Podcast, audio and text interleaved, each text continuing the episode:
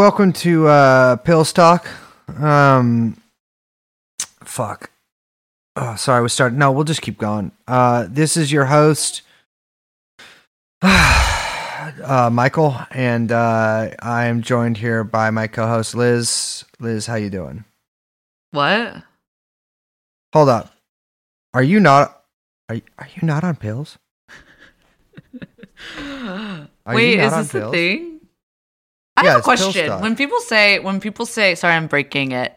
Mm-hmm. Um, when people say on pills, what are they Yeah. talking about? So if you're cool, you're like Oxy 80s because you're you did a time travel. So time travel exists. Mm. Yeah, without sure. a doubt. We've known that of since uh, Bill and Ted. Exactly, exactly. The documentary film. Um, time travel exists, but the thing is, the guy who invented time travel, several thousand years in the future, only went back to do Oxy 80s. And so I encountered him in that context. You've Uh, talked about these before. What's the difference? Oxy of, of between. Did- well, I've only said one thing. So 80. eight- So when you okay, wow, I'm ready. Uh, 80s 80s uh, denotes the milligrams, right? Oh. Milligrams. I And don't know anything want is- about this. So milligrams are like a system of measurement nerds use. uh, it, it and the higher they are, and this is this is to do with pills. I don't know if this is true with other things like water or whatever. This is true with pills. The more milligrams you have, the more fucked up and cool you get. Mm. So like, well, a long time ago, these. But I, I uh, guess my question is, why do you always say 80s? Like that's a specific Mm-hmm. that's right. kind. What's the other kind? Well, honey. So, uh, friend of the pod, the Sackler family, came out Oh, with sure. these Oxy 80s, and they were like the strongest opiate that was like prescribed. And they were, boy, were they prescribed. People, they were giving out like candy. Yeah. A- And, they were like the highest you could get. And so Oxy 80s were like the, it was like the first real like, like drugs I ever did. And it was like, that was like, that was the one you're always trying to get because they had 40s, which is like, yeah, what do you want to take? One or you want to take two? Uh, and then, and people sort of just shorthand called them 80s eh, or OC 80s. And then, do you know what happened? What big government did? little tie into the episode. you know what big government did? They banned them. They banned them. Uh, or they like banned them in most cases, I think. I, I don't know. I couldn't get them anymore. And they started making, I can't remember if they were called Opana or like Oxys. Uh, They were still Oxys, but you couldn't crush them. I'm making a, yeah. So like with pills, you can crush them Yeah, sure. with your fist. And then or a glass, snor- right? I always punched them and then just did it off the But fist. like Hulk? Yeah, yeah, yeah. I put them up. I would throw them, and when it was like right in front of the wall, face height, I punched really hard. Yeah, hit 'em- smash them. hmm and then exactly smash them, and then I'd smash them my nose against the wall and just go up and down like yeah, a window yeah, wiper. yeah. Hulk smash. Exactly. But what they did, and you also you could you know you could you could you could joink them in the vein or whatever too. But they made they they they made them out of this insane chemical composition where you could no longer do that. They were literally unbreakable pills. Like the Uh, movie. Like the exactly like the, that's what the movie Unbreakable is about. Is about Yeah, yeah, when they- yeah. When they changed the formula. for Documentary. Another documentary. Exactly, exactly. And uh, and they also made it so there's some substance that made it gooey when you put water on them, in case you were trying to again, like I said, yoink them in the vein. Uh, and and that was really that was when everyone was like, oh, I'll just do heroin. That's certainly when I I literally had the thought I was like, this is too hard now. I'm just gonna do heroin, uh, which is a lot more water soluble. This is a terrible story, Brace. Yeah. Anyway, so that's what the podcast is about.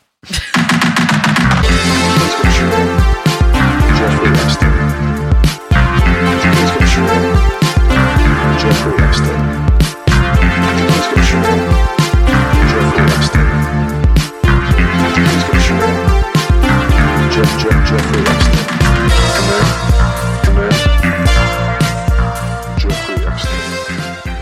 Hello, everyone. Hello. Hold on. Let me start the old. Uh, well, you actually you didn't keep talking. Well, I'm talking right now. I just started the stopwatch. Should we start over? Sure. Or no, let's just keep going. Hello. Fuck you. Fuck you. now you made me sound dumb. Uh, I, I'm going to even start the stopwatch over so you get extra two minutes you have to podcast. Ow. Just Uh, kidding. Hello. I love podcasting. Let's start this over. Okay. Uh, no, no, no. Don't don't start it over. Don't start it over. We're going. Hey, I'm check this out. You can't start this one over. Hey, I'm Brace. Oh, damn it. I'm Liz. This is And- TrueAnon. Oh, we're also wow. See, this is he will definitely not edit this out now. And we're joined by my friend, my friend, and both of our producer, Young Chomsky. You know what? In my defense, Brace made me have a spoonful of sugar before the episode. spoonful of sugar helps the medicine go down. and I'm feeling a little I'm feeling the uh the side effects. It's in the veins, baby. That's right. So every every uh, so listeners, let me, let me again. I love pulling back the curtain. Yeah, me too. We just had like an hour and a half meeting, by the way. Yeah, impromptu. Which, by the way, I didn't call. Yeah, me neither. yeah, but you participated. I didn't participate that much. Yeah, because you were You too can't busy see our your producer, phone, but which his- by the his- way, you got to stop doing that during meetings. I first of all was looking at texts you were sending me, talking shit about uh, Young Chomsky. that did not happen. Got out of that one. Um. Anyway, so uh, I, what I do is is every uh, every time we record, I have a bit of a sugary beverage. which accounts for my high voice and obnoxious personality. But uh, it's eight oh four p.m. right now, and Liz was fading. yeah, I'm sleepy. I was I'm a sleepy baby today.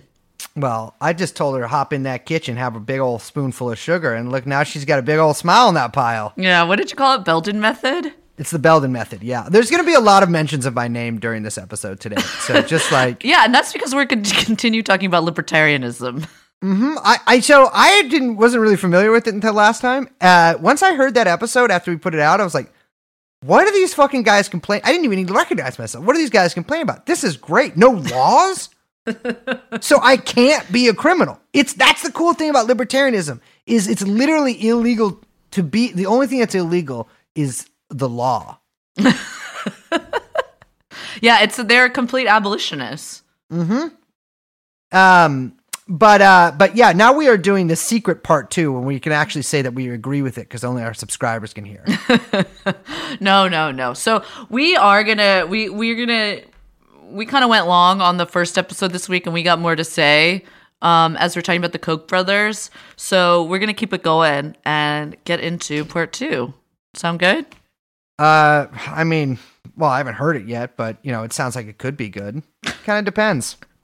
This is why they call you Bad Boy Brace Belden because you're. This is so, it's so obnoxious sometimes. No, they call me that because I accidentally hit a family with a car when I was 17. What? And did a hit and run. You don't know that? No, no, yeah, that's not dude. True. That's why my name's my real name is David. That's why I had to call myself Brace now. I killed seven people. No. It was a huge family. This is in Provo, Utah. Ah, what car? What kind of car is this? A That Jeep fits Wrangler. seven people. I was in the car. They were pedestrians. What? They I were was- walking across the street like the Beatles? I was on Oxy 80s. Anyways, let's talk about let's talk let's talk about libertarianism. Okay. So we ended the last episode uh, talking about the Powell memo, um, and that that memo was basically uh, credited with the kind of next ensuing decades of libertarian strategy, meaning the foundation of different think tanks and kind of the spread of um, what you can kind of think of as different cadres of Yeah, absolutely. intellectuals in different institutions. Um, you know, attacking different media institutions and infiltrating, um, you know, uh, different lobbying organizations, creating new lobbying organizations. Um, but the think tank is really I, I mean- it's interesting because I think we we haven't talked about Cato yet, and you know, when we're talking about the Koch brothers, it's difficult to talk about their influence without talking about Cato or the Heritage Foundation. Wait, Um, hold on. There's a Cato Coke? No, Like the OJ Simpson guy. no. Okay, it's like in his honor or something. it All would right, be all right, funny if it was spelled that way, but it's not. Um, no, but but um, you know, Cato is is one of the most influential think tanks in America. Um, I think maybe the Heritage Foundation is. I mean, I'm sure there's some metrics that say it's more influential, but for but uh, you know, who knows? Both of them. I, was looking at think tank rankers earlier, uh, which by Which, the way, by this, the way, episode amazing job. It, this is sponsored by thinktankranker.com. Um, and it, Think Tank they, Ranker. they both rate, I think, top five. Think one of them's in like the top like one or two. Think Tanker Ranker. Think Tank or Ranker. This is you're, this is you. Uh, we got her on a loop here. It's Think, Think Tank Ranker, baby. This is what I do before every episode. I go Think Yeah. Tank Ranker, Think Tank Ranker. Think Tank Ranker. Anyways, so we rank these think tanks. What it rank? I'm saying it's in top five. I can't it's- remember the exact. I'm not a High numbers guy. ranking. High I didn't go to George Mason, ranking. but it's it's they're, they're pretty far up there. yeah, no. Uh, Cato, both Cato and the Heritage are are uh, ex- extremely influential. Um, but I think for our purposes, we kind of want to focus on Cato uh, because their kind of their rise and a, and a kind of split that happens with Cato is pretty interesting for what it um, what follows in the kind of libertarian movement and the ramifications like over the basically the last like three decades. Um but just as like an overview for people who don't know like think tanks in as an institution are are relatively like new in american history. It's really they come uh come to prominence in uh, kind of the late 50s early 60s and at that point policy research organizations were mostly uh you know run by the government. They weren't they weren't privately operated. And that is kind of the new development that emerges in the mid to late 60s and into the 70s and cato is um you know is obviously a private nonprofit nonprofit policy research org they um you know extremely influential. I think like 10 or 11 Nobel Prize economists have worked with the Cato Institute. They promote what they say is kind of free market research, you know, libertarian ideals. They they talk about um, you know promoting civil liberties, although as we'll see, that's a little debatable. Um, but uh, you know, uh, founded by Charles Koch, an extremely, extremely influential libertarian think tank. Yeah, yeah. It's it's. I, think they started in the '70s in Wichita, I believe. Uh, Yeah. I I this is all. This is based on fucking memory. I'm not even looking at the notes right now. Uh, originally called Charles Koch Foundation, which um, honestly, I'll be real with you. If I was Dave, I'd be a little like, "What the fuck?" Here, we're kind of in this together. But typical libertarian, only in it for himself. Uh, and and they had uh, as one of their sort of first prominent members of the board of directors, but really prominent thinkers, a guy named Murray Rothbard. Yeah, we're gonna get into him in a little bit. Um, I think a key thing to understand about Cato is that, like, up until this point, like libertarianism as an idea, as a like self-proclaimed like ideology or whatever, was extremely fringe, like Yeah. extremely, and was like a bunch of like basically pot smoking weirdos, right? Yeah, yeah, like like I, I think people mix up like being a libertarian with just being a regular capitalist or whatever, and like obviously there's quite a lot of overlap, especially now.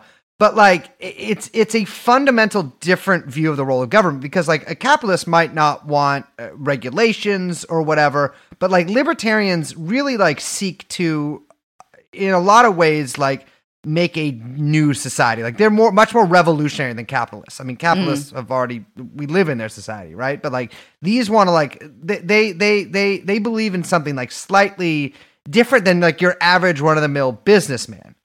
Uh, and they were sort of able to provide uh, uh, our our uh, uh, country's illustrious business community with like really something more to believe in. But it took a while Yeah, absolutely. And I think like that's the thing is that like Cato basically laundered a li- the libertarian perspective into respectability. Like Yeah. because of its like stature and um and influence in Washington, it was able to kind of take these fringe ideas and give them this like nouveau air of importance and respectability and really diffuse them into um, mainstream conservatism, right? Part of that is, and you mentioned Murray Rothbard, and, and I do want to get into this because this is important, is the split that happens with Rothbard and Koch and um, Ed Crane, who is the you know former president of Cato, who's also a really important figure in this kind of uh, little nexus. Um, and you know, Murray Roth, you know, like I said, I always say this, but we, I promise we're going to get into him because he's a really important figure. But he takes a really more, um, let's just say, revolutionary stance Yeah. than what he calls the Kochs and Cranes reformist stance, where Mm-hmm. they, he, you know, he, I think he accuses them of being like low tax liberals. Which I think was very, it was almost charming if he weren't such a monster. It does in a lot of ways. I mean, in, in actually really just one way, the fact that there's a revolutionary and reformist side to it, uh, mirror like the Bolshevik Menshevik split. Yeah, yeah, it's interesting. I think we should get into that. I mean, it is funny, like, um, you know, one thing that conservatives and Marxists have in common is that they're always accusing other members in their organizations of being liberals. Yes, yeah. Well, often it's true. Yeah. that's the thing. You know, you know, related to Cato, if the shoe fits, uh, or if the shoe doesn't fit, you can't acquit. the shoe there being, uh, well, you understand what I'm saying. Yeah, yeah, yeah. But I do want to just like, you know, drive home some stuff about Cato because, you know, while it is a kind of, um, you know, that they are sort of uh, in name libertarian, there there was this sort of idea that uh, Cato was like independent, respectable. That, like I said, you know, they had all of these, um, you know, very well known scholars, economists, all these different sorts of, um, you know, revered personnel on staff. And there was this like really popular idea that they were completely independent from the Koch money, that they, um, you know, uh, were just like any other think tank and not just kind of, um, uh, you know, part of what you would call the Kochtopus or just another arm of the billionaires. Uh, and it's like very weird that people had this. And it really wasn't until 2012 when um, Jane Mayer was doing a lot of her reporting on the Koch brothers and, um, you know, a, an important lawsuit that I don't think we really need to get into between uh, Charles Koch and Ed Crane over the direction of Cato. brain. Yeah.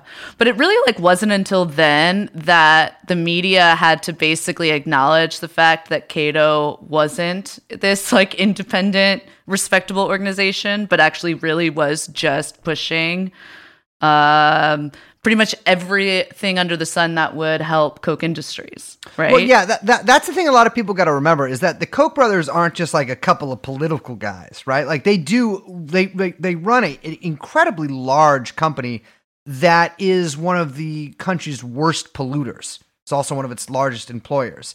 And so you'll find that the Cato Institute, Americans for Prosperity, Heritage, all these groups, uh, they they often push, uh, let's say, policies that are in line with perhaps uh, the Koch's business goals, especially you know rolling back the EPA, uh, environmental regulation, all that kind of stuff. Like that is, I mean, maybe it's just an astounding coincidence, and and I'm totally wrong, but uh, I, I'm not, and it isn't. Like it, like they really like it, it's it's it's all of these groups.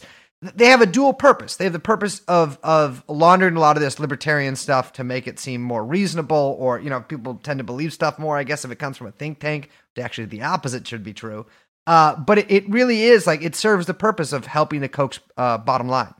Yeah, and that's ironically, that's exactly what Rothbard's uh, criticism of the Kochs and Cato, the direction of Cato, was. Is he was saying like these guys are just using this not to, you know, um, disseminate libertarian ideology in this kind of like long march of winning, like we mentioned the you know the war on hegemony, but that they were using it just towards their own you know corporatist purposes. Yeah. Um, and that was like really where his big split came from.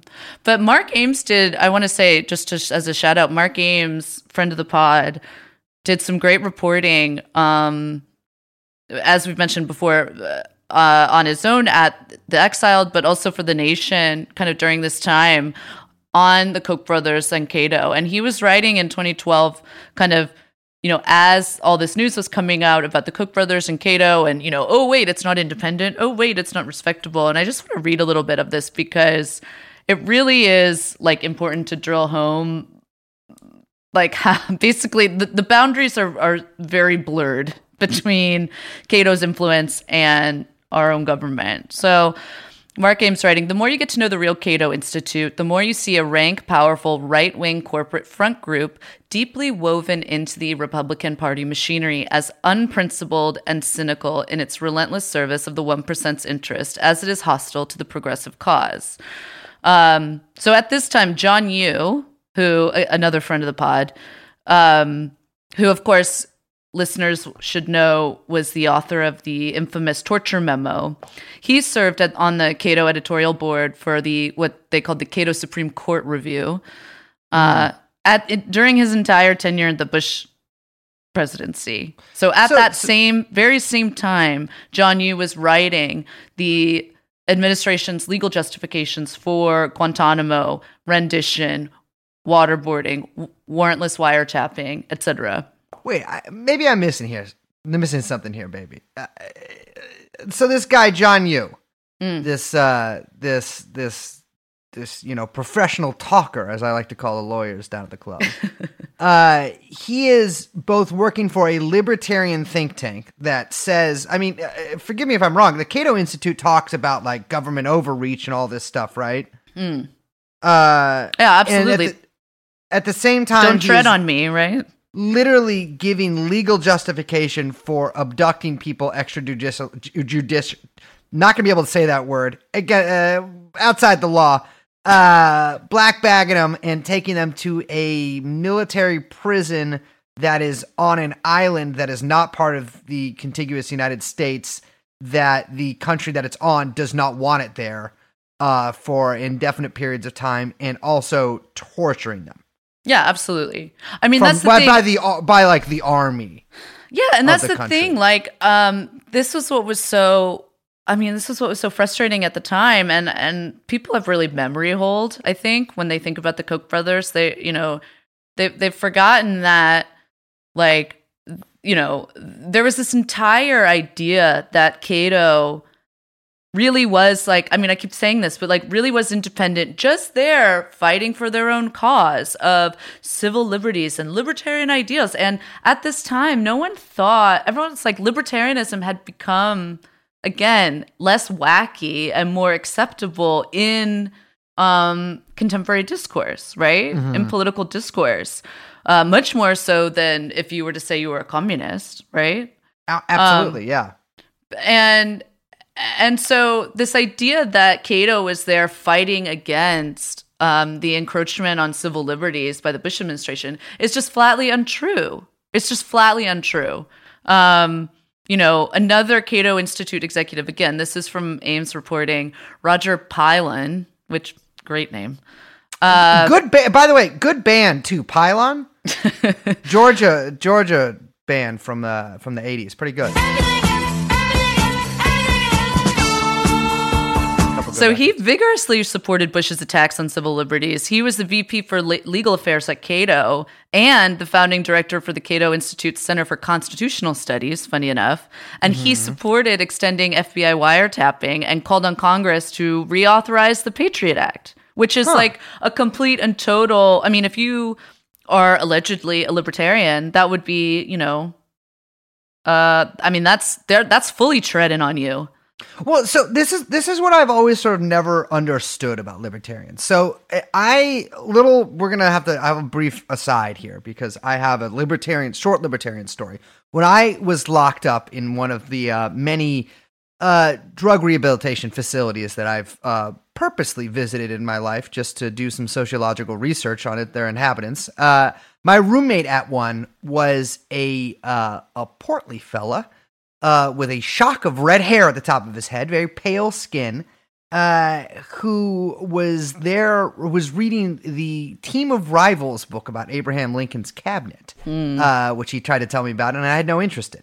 I was withdrawing from heroin, uh, and uh, and he um, this is and this by the way this sounds made up what I'm about to say, so don't I swear to you it's true. um, he tells me he is a a phebophile and a libertarian in basically the same breath, and that was just like, well, okay, this guy believes in that, and I'm like, well, why are you reading about Lincoln?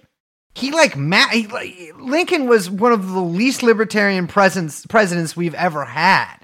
Uh, and uh, and and he had no like real answer to that, and that's something I noticed with a lot of libertarians is that like they kind of just like don't really like a lot of the the lobies you could call them that I've met. Like you know I, I've never uh, you know smoked uh, ganja with Murray Rothbard, but like a lot of people seem to like not have this real clear idea of like what the libertarianism that they're talking about is, and and and and like they're just like they literally do think it means like weed should be legal. By the way, that guy was there for Adderall. Um, and so like that's that's like that is that is this almost doesn't seem incongruous to me because like every libertarian I've ever met, and I've met other ones too, has basically been able to like just like turn libertarianism off and on with like the the snap of their fingers. Mm. I mean, of course, like they're totally in this case like ideologically and politically bankrupt, but like it's it's it is uh I, what I'm saying there is that, that that doesn't really surprise me that you would be involved with that, John. You, not Liz Franczak. Well, I think the key is is that like at least like the point I'm making. I mean, I think it's true what you're saying that the kind of idea of libertarianism is so at least in like popular imagination is quite diffuse. Like mm-hmm. that there is Yeah. this sort of like oh, it's just about like independence and liberty and the government stays out of my business, right? Yeah, But like the thing that's like so frustrating about Cato is that the reason why it was be- able to become so influential, especially in especially you know by journalists like supporting it and and Mhm. basically covering for like very obvious um conflicts of interest let's just say like yeah, is because people bought into this like bullshit myth of this like nonpartisan independent think tank. As if, like as if anything can be independent and nonpartisan when it's flooded with billionaire dollars. I mean it's just an absurd i mean it's just absurd right? Well, I- I mean, the, the idea that any sort of think tank or ideological, political, whatever project can be nonpartisan. I mean, maybe it doesn't have like an allegiance to a certain party, but it has an allegiance to an ideology, and like Yeah, that, absolutely. that is partisan, which is which is fine with me. But like, there is this real like. uh I, I don't know this like obsession with nonpartisan stuff in America that that that makes people really want to believe this and and and or lie lie to themselves or to other people about it. Uh, but like, yeah, I mean, I, I, it's it's it's astounding. Like, of course, the Cato Institute isn't fucking nonpartisan. Right They're and they libertarians. Yeah, and they take advantage of people's desire for that and play off of it. Meanwhile, you know, President Bush's entire Social Security privatization plan, which, by the way, he got real f- freaking close. I don't know why I didn't just swear, but let's maybe that was adorable. Uh, Um, yeah. Oh gosh, Liz. He got real freaking close, you guys, uh, to passing that. So all of that was thanks to, I mean, the entire kind of legal backbone to his argument for privatizing Social Security. And by the way, that extends into Obama's push for privatizing Social Security, which he also got very close to passing. Um, you know, that all comes from the Cato Institute. And that, and, you know, don't forget that that is a main, uh, you know, ideological project of the Koch brothers, of the kind of libertarian dismantling of the welfare state, is, um, you know, ripping up, tearing apart, and selling off what remains of Social Security. But that was, you know, during the Bush administration, that was handled by not just Ed Crane, who's, again, the president of Cato at the time, but also an executive at Cato, Jose Pinera, who, oh, who did he used to work for? That would be Pinochet. Oh, cool. Yeah. Well, hey, Latinx supporting Latinx. I'm sorry. You love to see it. You know, you were part of Solidarnosc, Don't particularly the anti-Semitic part. Um, if Anyway. you ask if you ask me to cut that joke, that's that's literally proving my point. But this actually, illus- so this actually illustrates another split. Um, you know, we mentioned Rothbard, and I want to get into him right now because he's a figure that a lot of people don't know about as as much, um, but is is very important, and particularly to I think the current political landscape. But it's funny because um, you know Pinochet and, and you know as we've talked about on on this podcast, you know that's the famous like you Chicago experiment, right? Mhm. and all the the you know vanguardists at the University of Chicago, uh, you know, um, the economists that were sent down to destroy Chile, basically, uh, and that that's actually like a big split between there's a there's an ideological split there between those economists and the kind of even more radical Austrian school, of which Murray Rothbard was a um, big fan of, big big fan of someone we you know someone named Ludwig von Mises and what you'd call the Austrian school, which is a more extreme extreme version of kind of neoliberal slash libertarian Hold on. economics. Like Austrian school, like Karl Kautsky. Basically, yeah. My God, really nothing good comes out of that place. But I do promise this actually isn't just like a history lecture, but I, I do really want to talk about let's talk about Rothbard because because this guy's a really interesting interesting figure. He, you know, I mentioned that there's this kind of the way to think of it is a kind of like reformist and revolutionary split that happens um I guess shortly after the 1980 libertarian election, right? Which, by the way, this is at th- at this point the Koch brothers have flooded the Libertarian Party with money because it turns out like you really don't give a shit about like money paying for access if you're a libertarian. I mean, you don't care about it if you're any of the parties, but at least you have to pretend to care about it if you're in one of the other ones. Um, and and David Koch runs as the vice presidential candidate Oh, right, right, right, right. and gets like uh uh well let me make a prediction here howie hawkins level uh of the vote not very high yeah.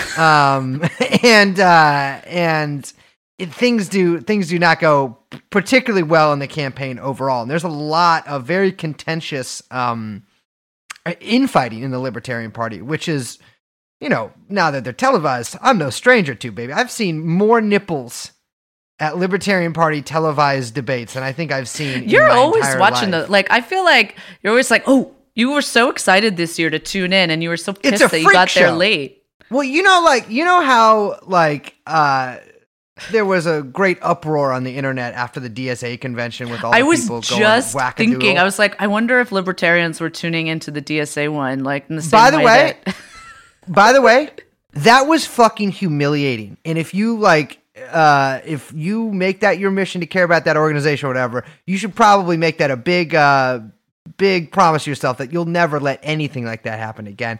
But that's probably not going to happen. Um but yeah, it's a freak show. It's a fucking freak show. My God. I mean, it's it's they got the guy with the shoe on his head. They we're got talking about the fucking- libertarian, the li- right? I don't even know anymore. I mean, half of them probably believe the same things. Uh, you know, you got snake handlers, you got you got piss drinkers and fart sniffers. I mean, it's a real it's a real menagerie of sickos. But like it's at this point though, like the Libertarian Party convention is a fucking sideshow. Like the Yeah. Kochs don't need that shit anymore. They moved on basically after this election. Yeah. So Murray Rothbard like basically gets really pissed and the Kochs kind of throw him out and and he's basically stages, you know, he he throws a big fit.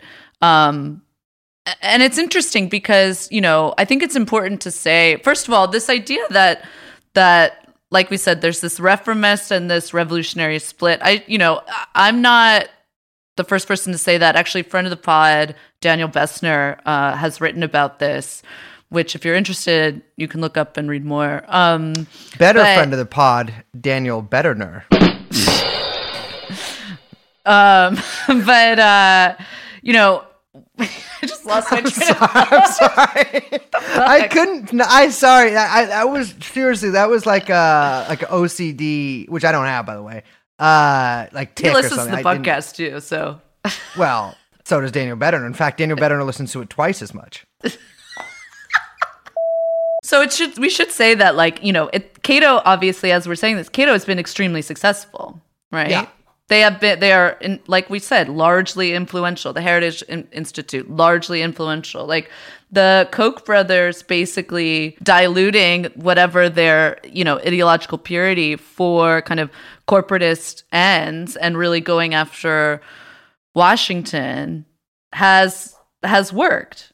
Right? Well, they, they I think they saw that like with the with the 1980 Libertarian Party, uh, you know, candidacy, it, that, that that that that really wasn't going to work.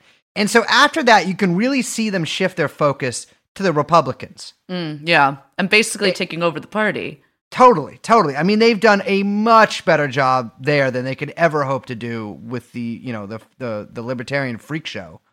Um, and and I think that was a big point of contention between them and Rothbard too.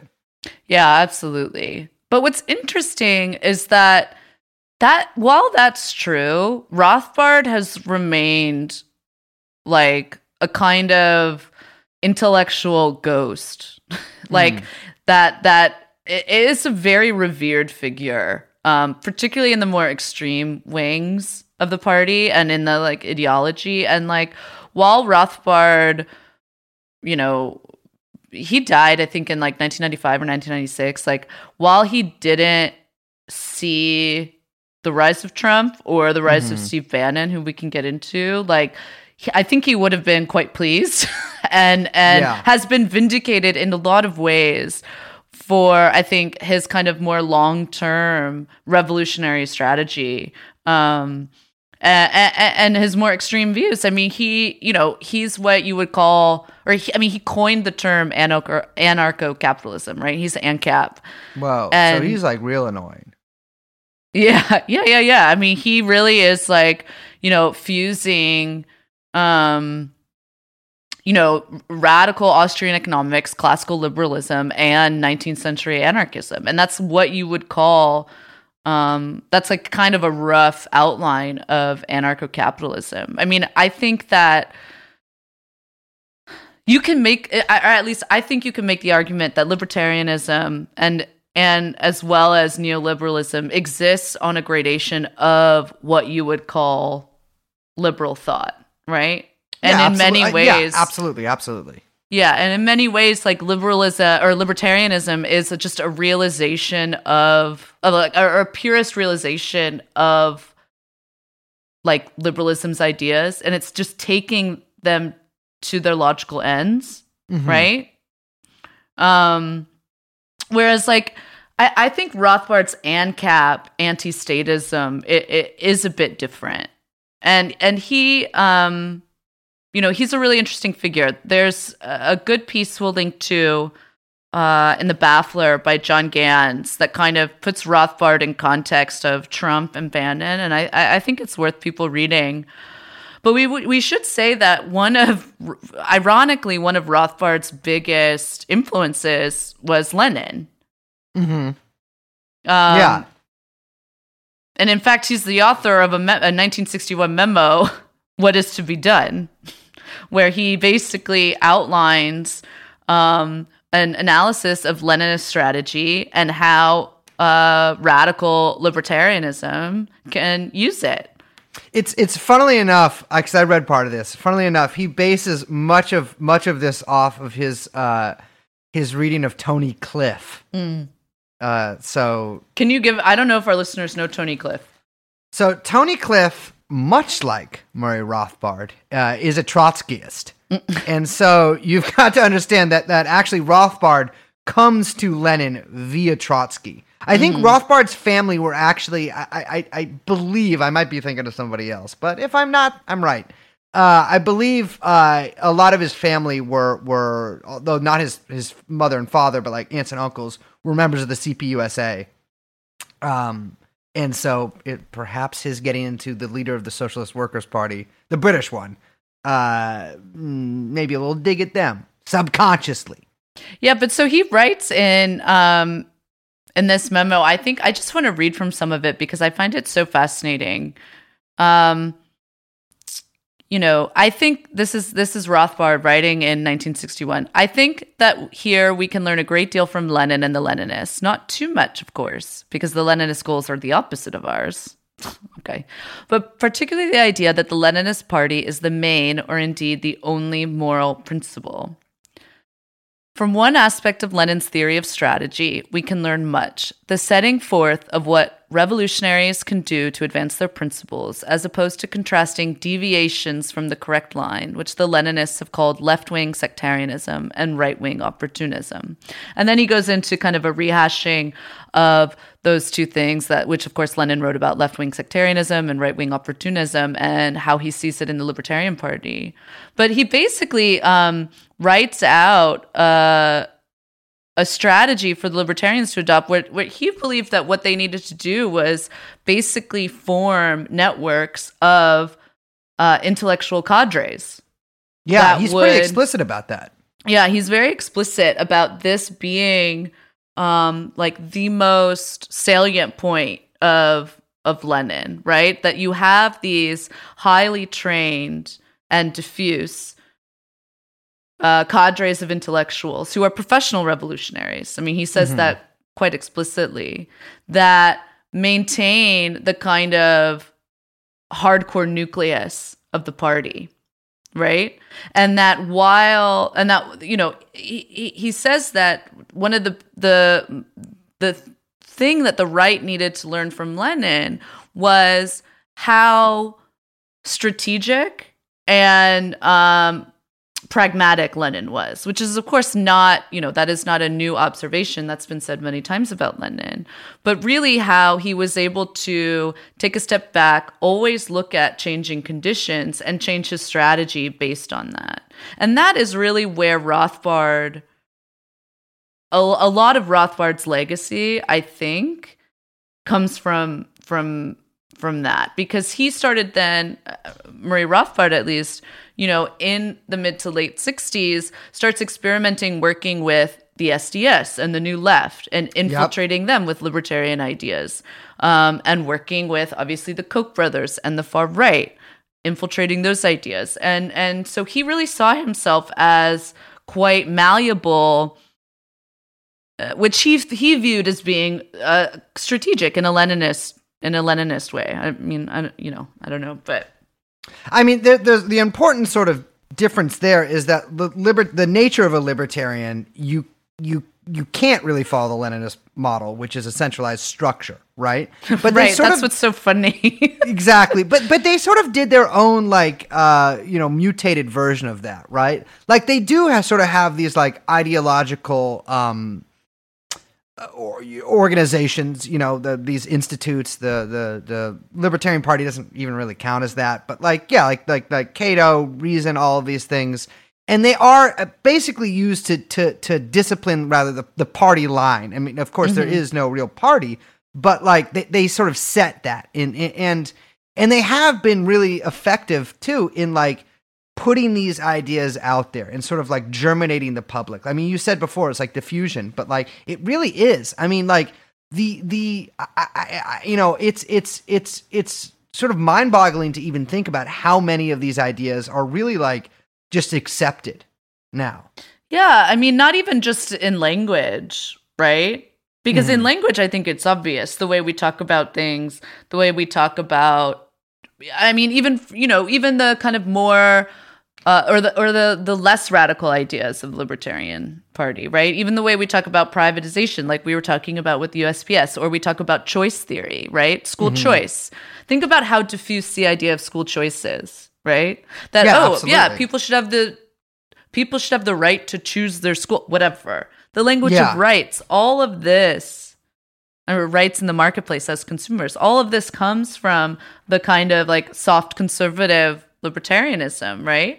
But even the more radical stuff has found its way. Um, and I think that that is something that is really striking about Rothbard's influence. Like he, you know, uh, he, I mean, he says this was in 1992. Um, him remarking on the emergence of David Duke and Pat Buchanan, right?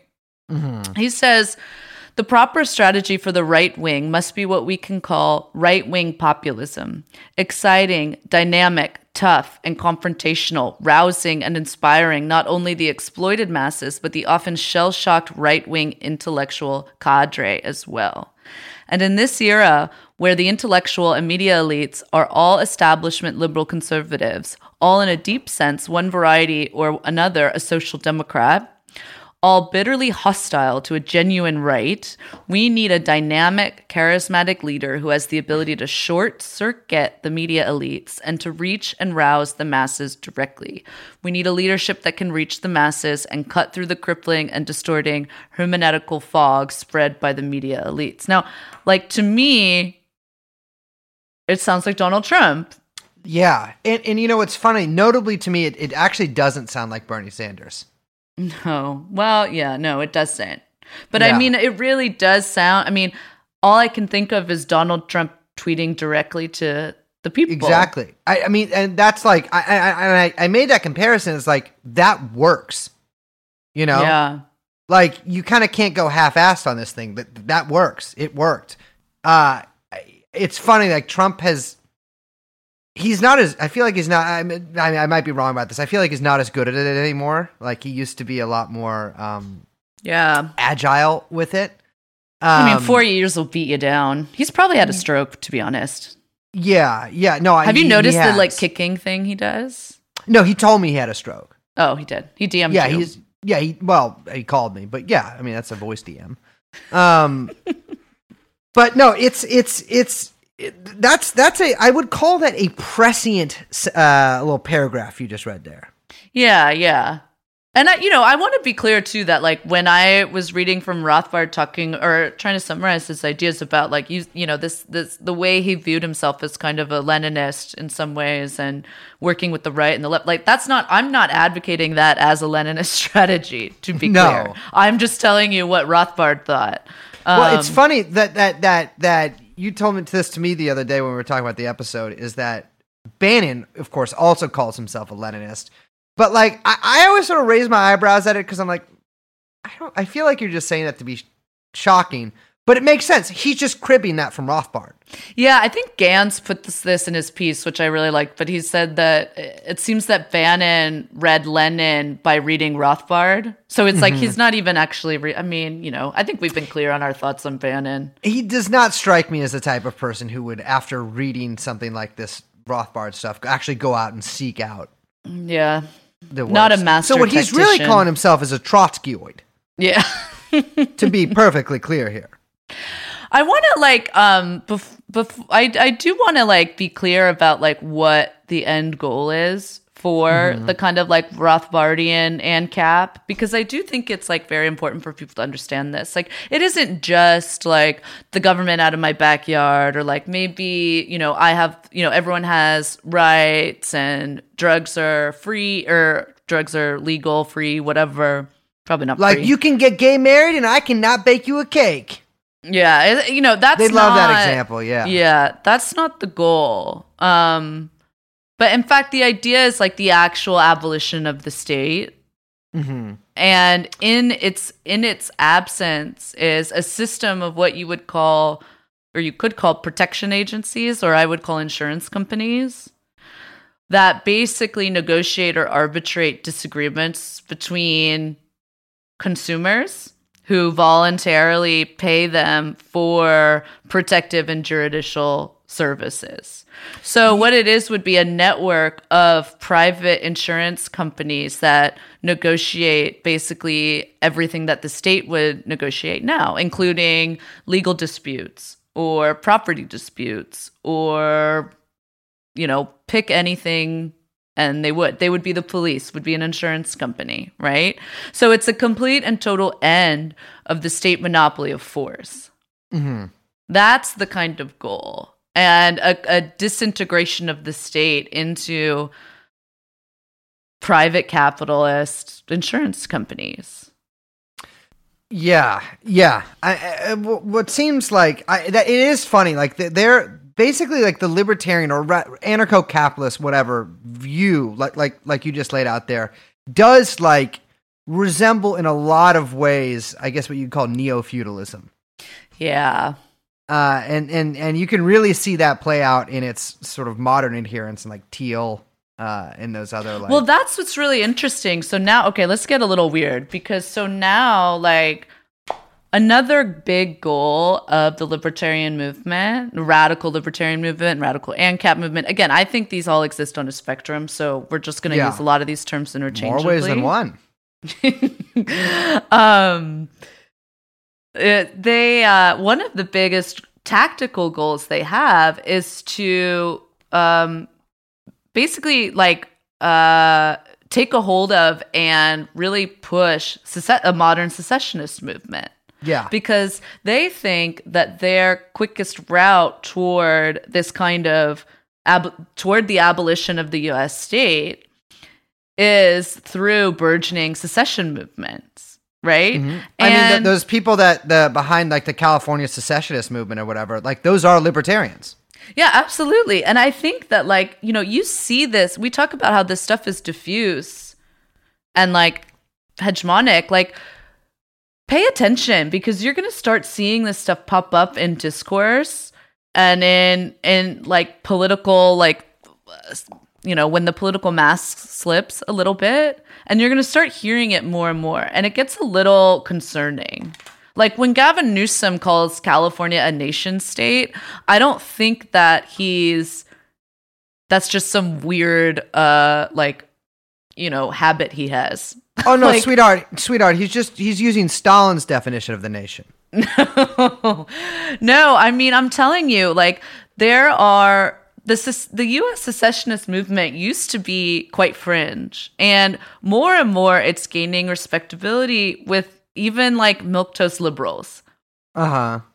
Or Where what's that you like hear the people say, Cascadia like- thing? There's the Cascadia thing, or even in not a like a practical way, but even in just a feeling when people say like he's you know oh not my president. I didn't vote for him. These are all you know we're all Yeah. divided. None of these people i have nothing in common with them. You know the coast should just secede mm-hmm. and we'll be ruled by Bezos and Zuckerberg, and they can get Trump, whatever they vote for. Like you, you hear it in the attitude of mainstream liberals, and that's dangerous. That's a dangerous position for the U.S. electorate to be in.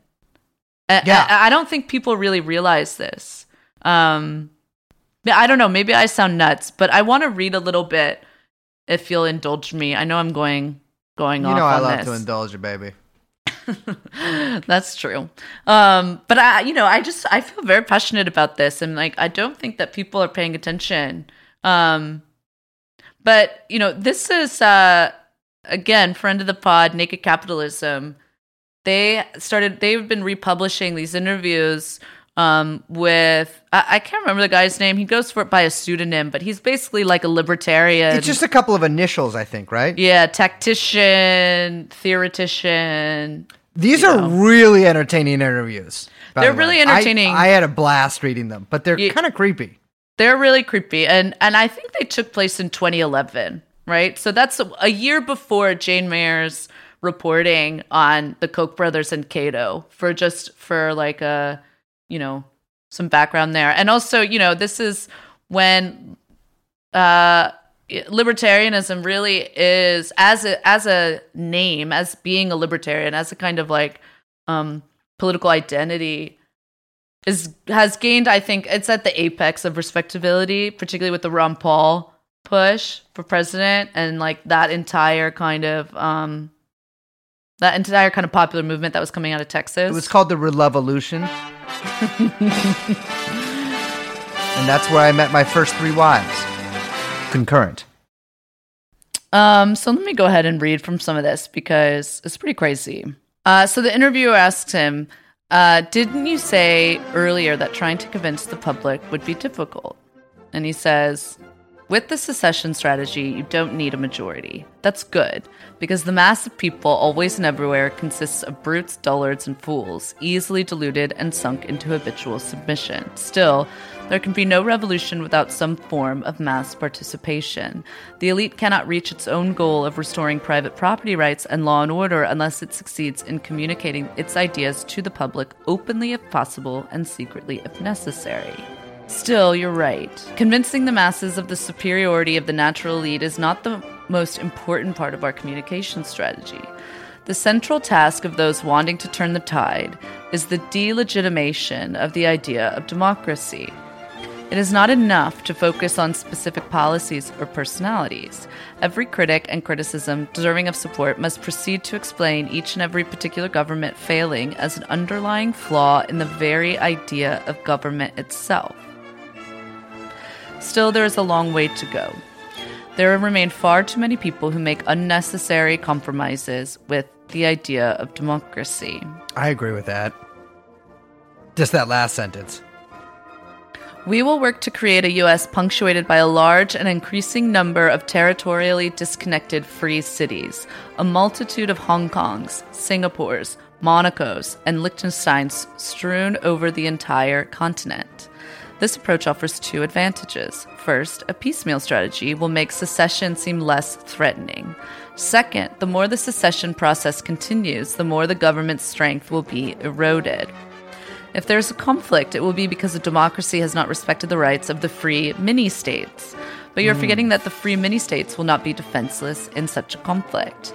Since they will be no tax, free tax, free trade havens, large numbers of investors and huge amounts of capital would begin to flow immediately. It will therefore be possible to pay large multinational insurance companies to develop military forces capable of defending the free mini states against government aggression.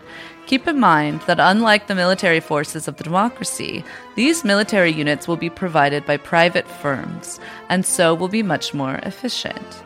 If there were to be a conflict, these insurers would be prepared to target the aggressor, aka the state, for retaliation. That is, insurers would be ready to counteract and kill, whether the, with long range precision weapons or assassination commandos, state agents from the top of the government hierarchy, from the president on downward.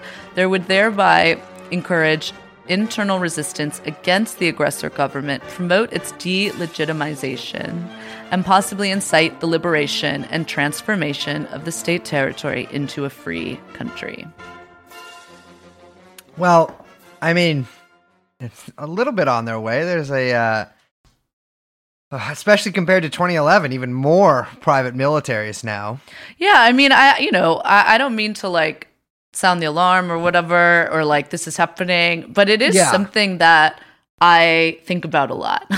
and when you think about the rise of people like Bezos having more and more government power, the you know, insurance companies becoming more and more powerful, and the state really becoming illegitimate in a lot of centrist liberals' minds. It Well, worries well, think me. about it. I mean, you could you could see, and I, you know, I don't I don't think this would happen. You know, this election or anything. Don't don't get me wrong, but like you could see a Trump like figure being elected in a disputed election. You know, some amount of years down the line, and a Newsom like figure in California, or someone who's maybe a little more. uh not connected to the Trump family via uh, Seminic uh, expulsions uh, there uh, you you could see something like people being in California being like, well, this guy's got the economy in the shitter. You know, the country's on fire. Why do we have to be a part of this? You know, yeah, absolutely. Nothing an annoying Californian like saying more than it's like the fifth largest Oh, economy I in was the world. just gonna say that. God, it's like I fucking hate when people say that. it's yeah, it You just You don't, don't know get how to anything count. works. yeah. know anything also, works. You don't get to you don't get to count in that. Hey, California, where's your water? Uh huh. Well, hey, actually, baby, it's it's in Northern California. So don't don't ask him that. I, you know, Um, I, I yeah, I think like um, it, it is really worrisome to me, and I just want to say, I don't know, maybe I'm anticipating this or being sensitive, but I'm sure that there are probably some leftists listening to this who hear me, um, you know, saying like, oh, it's bad if the you know, in the minds of liberals, the U.S. state is being delegitimized, but like. None of us are anywhere near power, and these people are, right? Like, Yeah. there's a big difference here between like um I I, I just like Liz I- is Liz trying to struggle to think of like a left wing leader in America right now. Yeah I I'm with you, um, baby. I, I Just say you. just let's just insert maybe young Chomsky can insert something here once we think Uh, of one Yeah, uh, there's probably one out there, right? But literally, like, you know, uh, there is no. we are so far away from the halls of power. And I think that's like, I know this has been going long and we're kind of all over the place. And, but, you know, when we were, when we were talking about how we should do an episode on the Koch brothers, like, you can go to other podcasts and you can hear like details about the finances of the Kochs and and, and there's some fantastic and, and and very important reporting on that out there.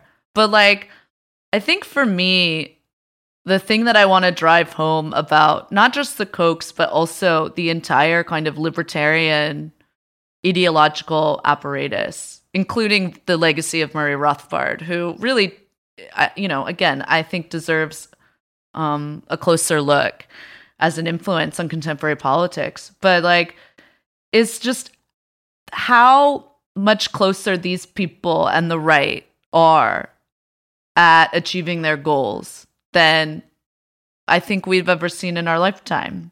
Yeah, and, and I, I think that like um, my take on it is that like their sort of like long march through the institutions or creating the institutions, whatever, uh, it has been pretty effective. And like what'll probably happen is that like this stuff will just continue to diffuse and continue to get Mm. more and more like ingrained into the fabric of society.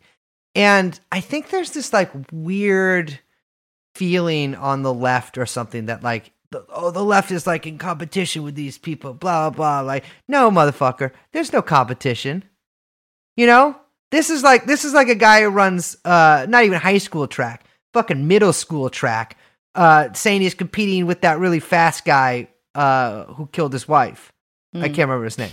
Uh, Oscar Pistorius. He was a runner, right? I assume so. Uh, you didn't correct me, so yeah. Um, there is no Throwback. There is no competition here. Uh, and like it's it's like people have to get out of the mindset like, oh, these are just like, oh, they're so funny. Like, oh, libertarians are cool. Oh, what age of consent? And like, yeah, they don't believe in the age of consent. Like, um, that is the least of your worries with them. they, uh, Yeah. it's it's it's like it's a it's a real thing, and like the the the the, the, the sort of the, the red pill here is that like that's a real thing, and you aren't. Like they are closer to getting whatever they want than you are even within a at all of Medicare for all, let alone state power. You know? And like uh, there is I mean, I'm not a hater, man. I'm just saying like it's it's it's you got to get real.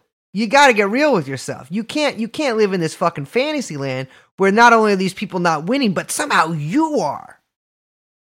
You know? And and once you get past that, then you can start working. Then you can start thinking. But like when, once you're still in this thing where it's like, oh, you know, like I'm in comp, you know, it's like, it, no, dude, it's their fucking world. They they won. They are winning. And like it- the, the the the sooner you can see that, sort of the sooner that you can see past that. But if you can't, then then you're fucked.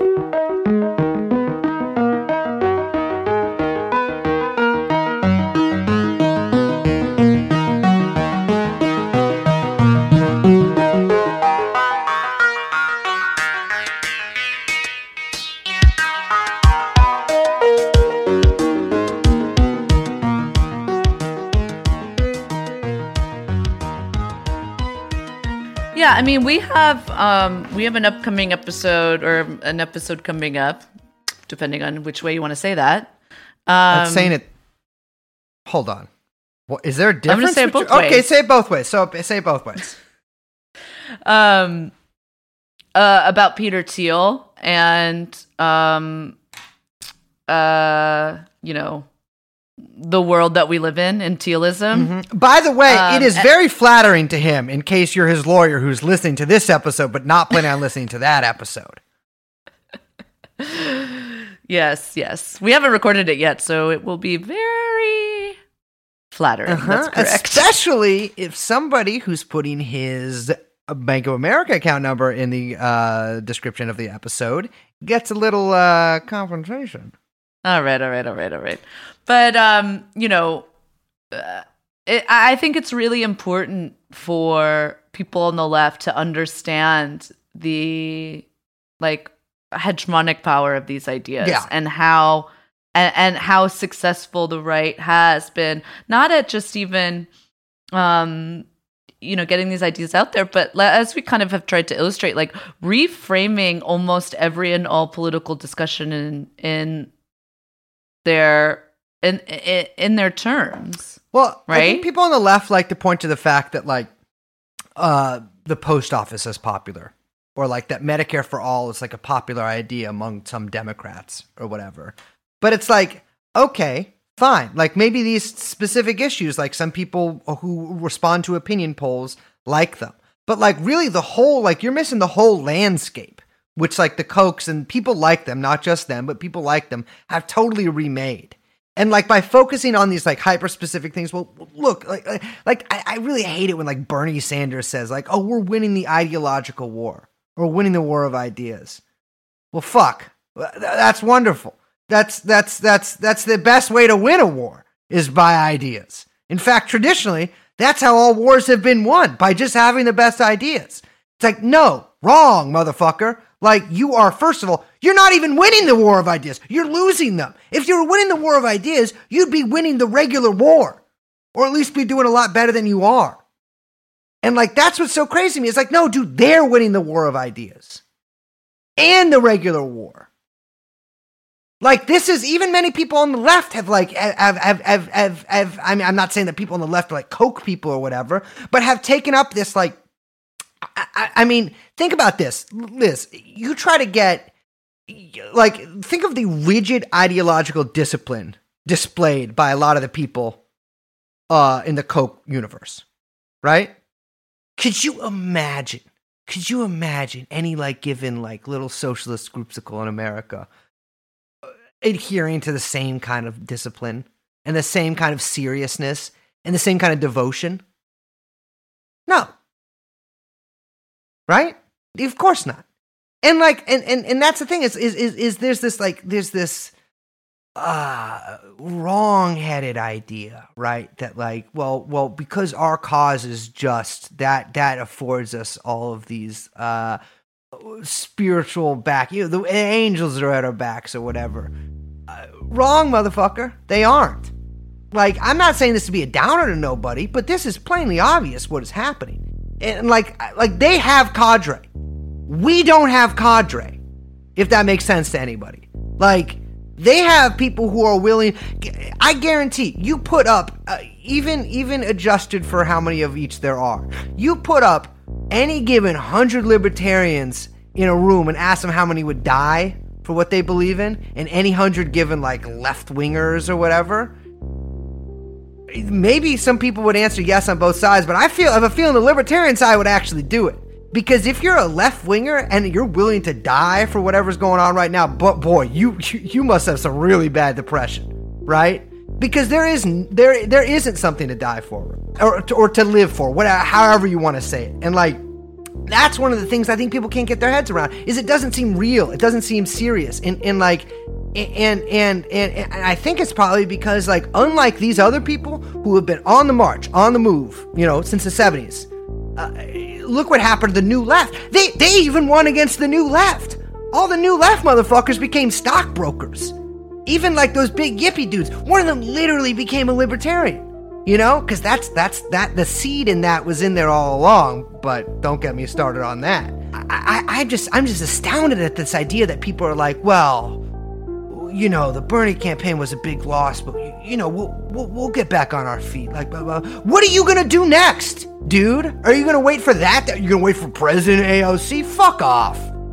Get out of here. Not happening.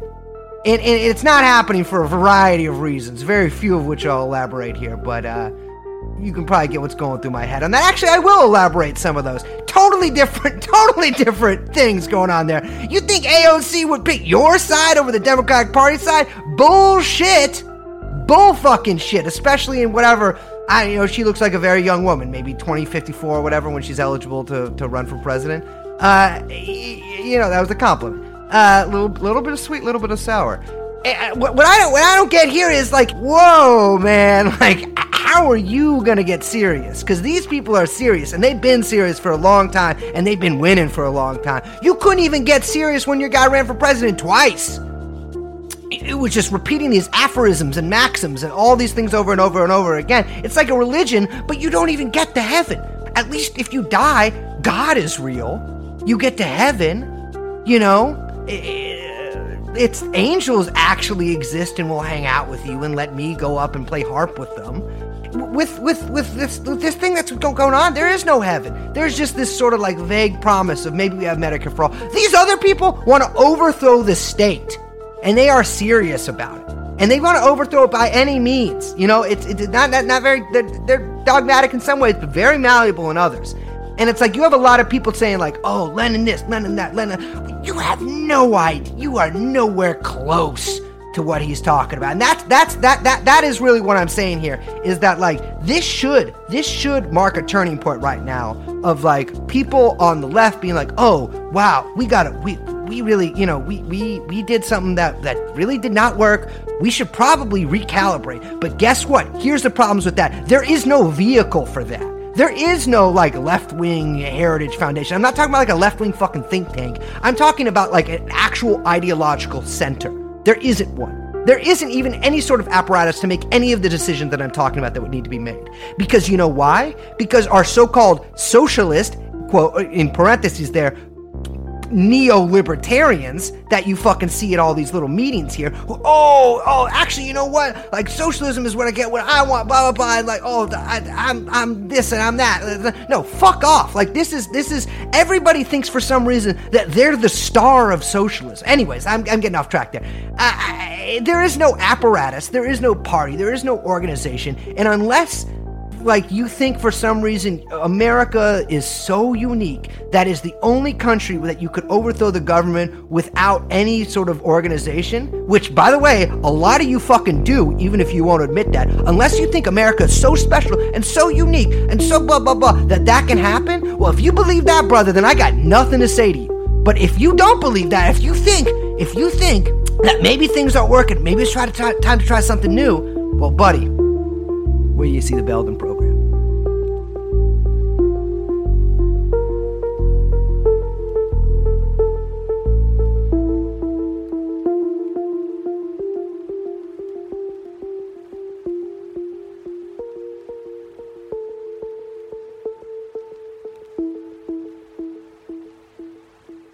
All right. Well, on that note, I don't think we have much more to add.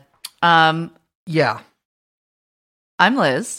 My name is uh oh who who should I be this time? Hjalmar Schacht, the economist. And we are joined by my faithful toady, Young Chomsky, aka Hjalmar Schacht 2. And we will see you next time.